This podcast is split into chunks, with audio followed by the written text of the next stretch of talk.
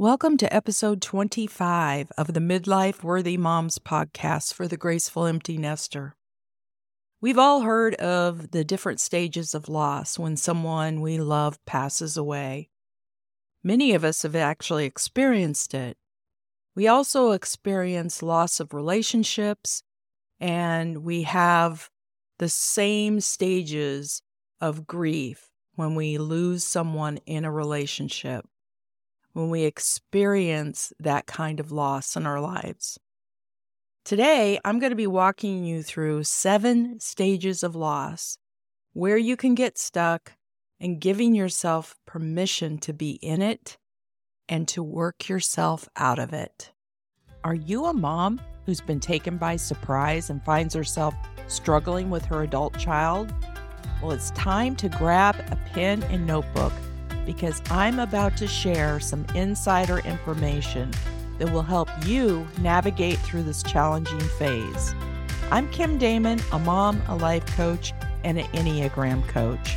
I specialize in helping moms of adults in rediscovering the connection with their adult kids. Just imagine, mom, stepping into a state of drama remission with your adult children.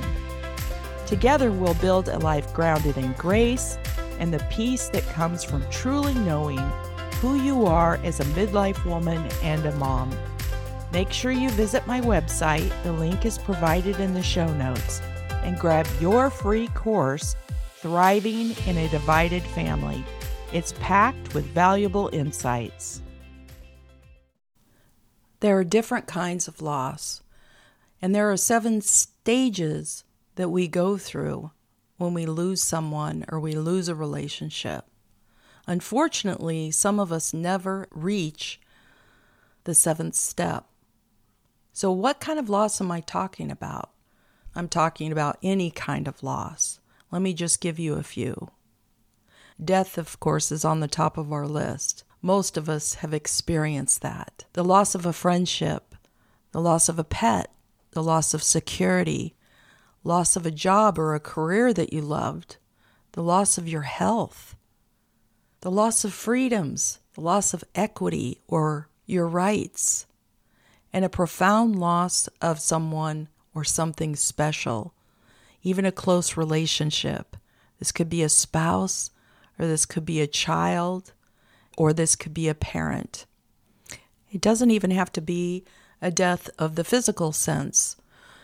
It can be just the death or the loss of a relationship for you to feel this way. These stages can also apply to just general life disappointments with less intensity. So I think it's important just to notice what stage that you might be in as you have experienced loss. What did you pass through quickly? What did you stay around what stage did you revisit several times? Or maybe you skipped a stage and you find yourself feeling as though you didn't experience all the things that you needed to experience. If you're a visual person, I want you to take out a piece of paper and I want you to draw a bell that's upside down. And in the top left hand side, at the very top of that piece of paper, I want you to just imagine stage number one, and it's denial. Denial of the loss is shock, it's being numb, it's like this disbelief. You almost disconnect from the loss. You're afraid. You might even feel paralyzed. What am I going to do? How am I going to get through this? In this denial stage, I hear a lot of parents talk about you know, what happened? I don't even know how it got to this point. It's just that shock, that numbness. That's the first stage on the top left hand side of that curve. And of course, our next step as we go down the curve is going to be bargaining. It's like, I want my life back, so I'm going to bargain with my loss. It's negotiating, it's people pleasing, it's pretending that everything is okay, it's avoiding, it's being so cooperative with someone because you're so afraid that you're going to upset them. The next stage, down at the bottom of the curve, is anger. It's like my life is out of control. Blaming, judgment, telling our story over and over again, resentment, revenge, even hostility, reactiveness, frustration. That's when we're in the stage of anger. The next stage, coming slightly up from anger, is sadness. It's that feeling of, I can process this pain, but it feels terrible. We might feel heartbroken, anxious, depressed, dejected, empty, fatigued, and lonely in our stage of sadness from our loss. The next stage going up onto the other side is reconstruct. This is where we can take 100% responsibility for our own happiness. We can start to uncover and discover our loss. We can learn from it. We can appreciate what we once had. We can listen. We can hear other people. We can explore potential opportunities out in the world. Being in the reconstruct stage can actually be a little uncomfortable, but it's really a great place to be and to strive to always go back to if you find yourself visiting other stages again. It's where we reconstruct what that loss was about and where we want to go from here, how we want to move forward, how we want our lives to be, what we want it to look like. Your next stage of loss is going up even further. Stage number six is hope. I might not believe it yet, but I'm starting to overcome this. Really, what it's about is its acceptance. It's a desire to change your life. It's a desire to feel good again. It's a chance. You might even experience some joy. You might feel like you have options. You might feel like you have purpose and you have a future. And then you go to the last stage. This is I become a better person from my experience. Stage number seven is growth. That contains development, expansion, belief. You feel strong. You feel like you have potential. You feel powerful. You feel motivated. You feel alive and you feel forgiveness. Those are the seven stages of loss. Now, I want you to understand that there is no time limit on getting through loss. There is none. We need time to take in the whole process, the whole experience of losing a relationship. Now, I want to explain a little bit about the loss of a relationship because you can have a relationship with someone and still experience a loss of a relationship. As I think about my children, I think about the different stages they were in life. When they were babies, and then they were toddlers, and then they were little little children, and then they were preteen, and then they were teens, and then they became young adults, and then they became mothers and fathers. There's different stages of our lives. And we can experience loss with each one of those stages. Our children, or our spouse, in our marriage, or a good friendship can be right in front of us. And we can still have times where we feel this profound sadness of what was and is no longer. It's perfectly acceptable and it's encouraged for you to give yourself permission just to sit there with that. Sit there with that for a moment. I also want to say that all loss is not equal, and it's not the same for everyone. There are some people that handle things a lot differently, and there are losses that you experience that you're going to experience differently. I encountered that with my own parents when I lost them uh, almost 11 years apart. I feel to this day that I love them equally and differently. I felt like my mother was sometimes difficult to get along with, but she understood me the most. She became my friend. She became someone I loved deeply.